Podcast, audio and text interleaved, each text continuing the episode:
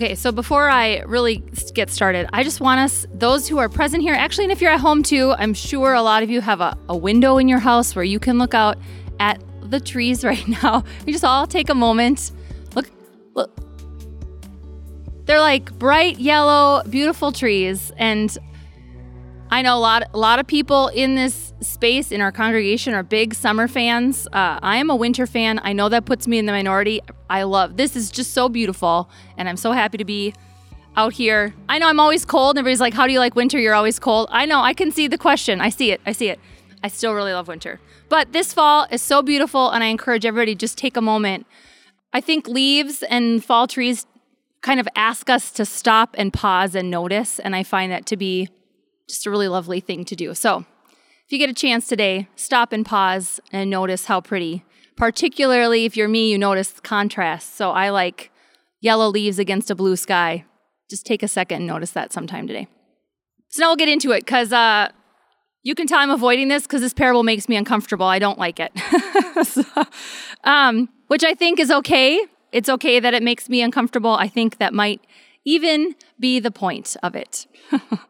I think added to the uncomfortableness of this parable is the fact that life right now is exhausting. Anyone else? Yes, yes, I heard verbal yeses here besides raised hands. If you uh, are at home watching, you can put a big old yes and we'll know what that means. I think this section of Matthew's gospel just doesn't make it better. I wanted the gospel today to make me feel a little bit better. and it just didn't do it for me. Before we really get into it, let's let's set the scene. So chronologically, we have jumped ahead quite a bit, and so it's important to take note of this. It is in Matthew's gospel the Monday of Holy Week. Jesus has been gaining notoriety. It's culminated in this triumphant entry into Jerusalem. Crowds had gathered. They called him the Messiah. And then on that same day, he cursed a fig tree, and then he took a whip to the temple marketplace. Jesus has been causing some good trouble. He is already on tenuous ground with the leaders, and they haven't officially confronted him until today's gospel. Now, the physical setting matters too. Jesus is preaching to a small crowd in the temple complex. It's huge. It is a huge space. And I sort of like to imagine Jesus is taking up just one small corner of this huge space. He's not fully inside the temple, it's this outdoor marketplace, the one that he has recently cleaned out. Now, while he is speaking to his little band of disciples and those who have chosen to listen to him in this marketplace, the chief priests and elders came to him. This is the first of a few power struggles we get in the next couple of weeks between the chief priests and Jesus. Now, to those listening to Jesus, this ragtag group of disciples, people maybe from Jerusalem who are in the marketplace, this is kind of a terrifying moment. This just isn't done. Chief priests don't just walk up to and talk to backwater preachers with a ragtag group of disciples. It's just not done. And if these people listening stay, they have involved themselves in a power struggle that they maybe didn't intend to when they sat down to listen to Jesus. So these chief priests offer a test of sorts. By whose authority are you doing these things? Cleaning the temple, cursing the fig tree, teaching in the temple. Now, in a fun loophole, because he is already occupying space in the temple, the way it works is he gets to set the conditions for his reply. So he asks a question and says, You know, if you can answer this question, I will answer your question. So he says, Did the baptism of John come from heaven or was it of human origin? So they're stuck and they know it, and Jesus knows it, of course. If they answer, you know, John is from earth, they're essentially saying that Jesus doesn't have the same authority and that would be it. I mean, Jesus was would be ousted from the temple, he would not be allowed to teach again. Authority is given. Usually this authority is given by temple leaders like chief priests and elders. That's why they know what they want to do, which is to tell him John's baptism was of human origin, because they want to get him out of there. But if they do that, the crowd who love John and consider him a prophet, you know, they're going to get mad. And these chief priests and religious leaders need the crowds to stay on their side so they can maintain any kind of power in that space. So they're hesitant to dismiss John in this very public way. Now, if they answer from heaven, then they'd have to explain why they didn't get baptized when John was doing all those baptisms. If it was from God, remember they stood there and watched it, but they didn't they didn't do it. And if they say John's baptism was from heaven, well then as one baptized by John, they are publicly offering authority to Jesus, which they definitely do not want to do.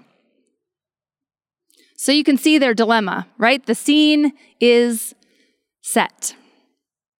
So they answer with this very classic, we don't know. Now, in a sense, Jesus has won this round. Uh, this is a zero sum, so th- he's in. They're out. They got to walk away. They got to come up with a new test, which they will do. Have no fear. And Jesus could have ended there.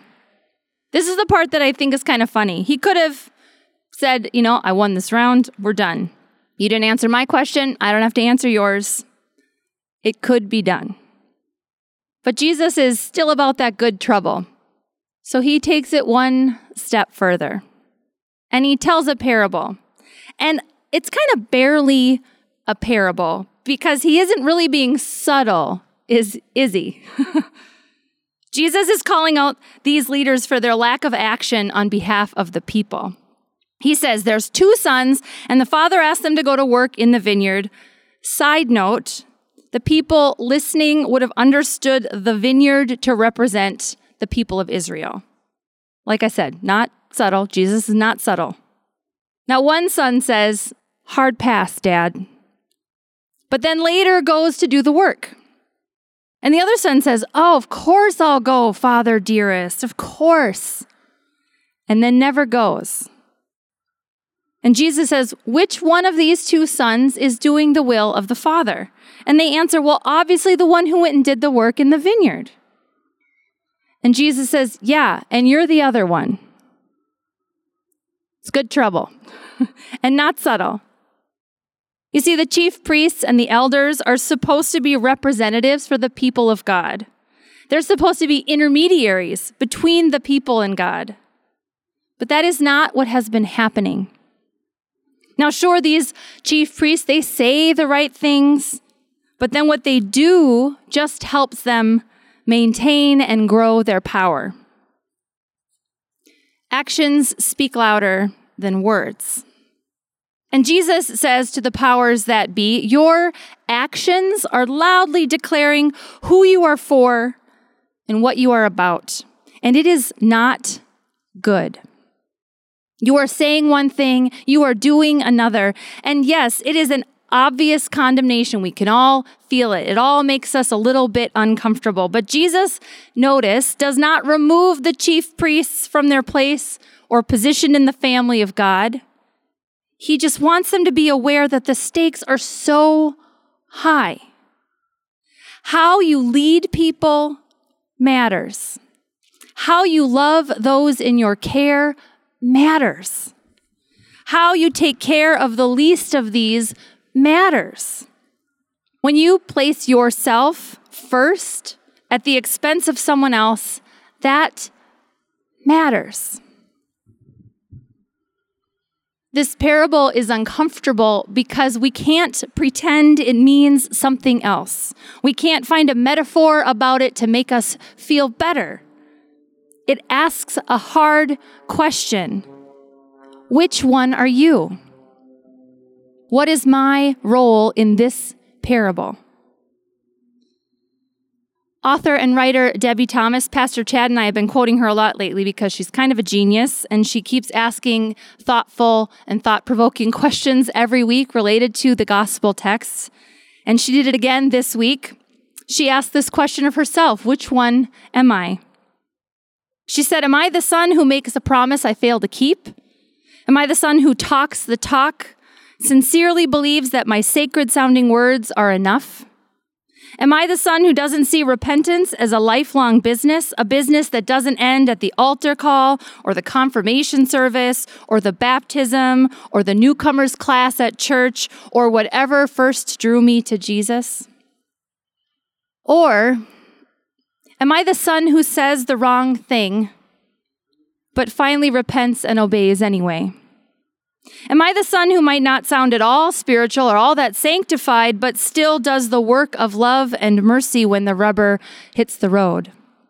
The son who recognizes that God is still at work, here and now, doing new things, transformative things, salvific things. The son who changes his mind when new truth, new life, new possibility, and new hope reveal themselves. I know which one I want to be. But I also know how much easier it is to check something off a list. You all know me and my lists, rather than commit to something for a lifetime. It's so much easier to post a black square on your Instagram than do the long and complicated work of dismantling systemic racism. It's so much easier to raise a rainbow flag in June than to fight side by side with our LGBTQ siblings to maintain or receive equal rights. It is just easier to talk about things than to do things. It just is. Now, remember, this whole parable today, this whole moment starts with a question of authority. By whose authority are you doing these things? We know the answer. We already know the rest of the story. We have these benefits in front of us that the audience there did not. We already know what kind of leader Jesus is, but you know, just in case we needed a reminder, the reading from Philippians that was paired for today, sometimes called the Christ hymn, tells us just what it means that Jesus is the one with authority.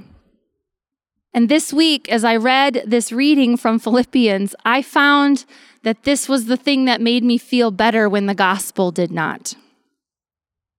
Paul said, do nothing from selfish ambition or conceit, but in humility regard others as better than yourself.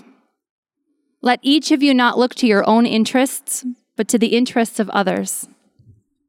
Let the same mind in you be in you that was in Christ Jesus, who, though he was in the form of God, did not regard equality with God as something to be exploited, but emptied himself taking the form of a servant, being born in human likeness.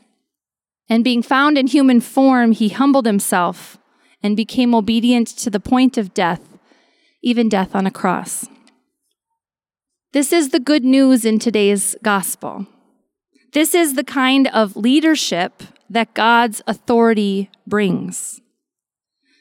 Jesus is not and will not ever be like the leaders and rulers then or now on either side of the aisle.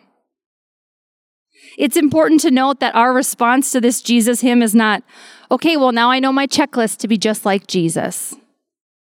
Good gosh, I don't know about you, but I don't need one more thing to do right now. When it says Jesus emptied himself, all I could think this week was, I'm empty enough. Thank you very much. So it's helpful that we're not Jesus, right?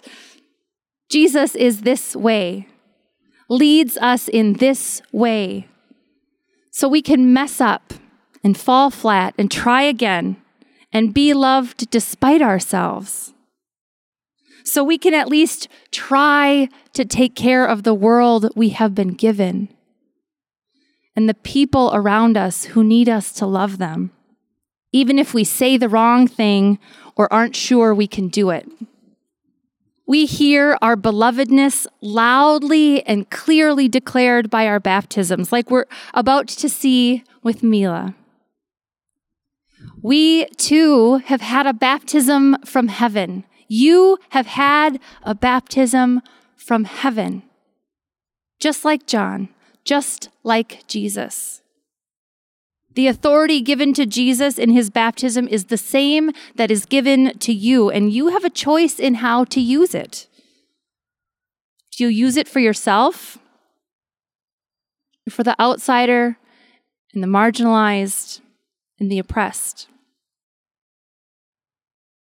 The final verse of the Philippians reading for today, verse 13, is to me the breath of hope I needed to make it through this week. It says, For God who is at work in you.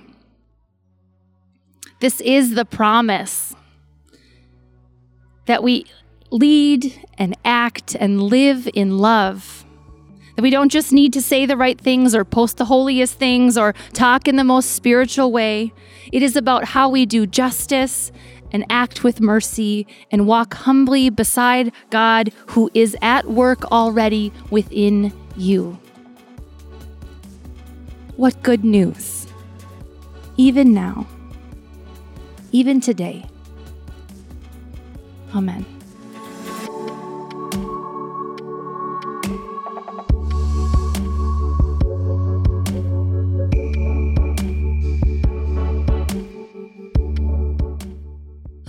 Do we hear a kind of hard word today, but also witness grace in action in front of us? God being present in this moment in water and word together.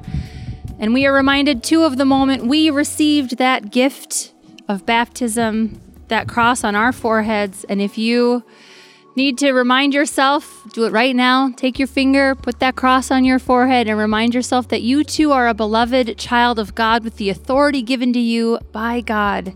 And we are going to mess it up. But we are going to lead with love, confident in who we are and who we have been called to be.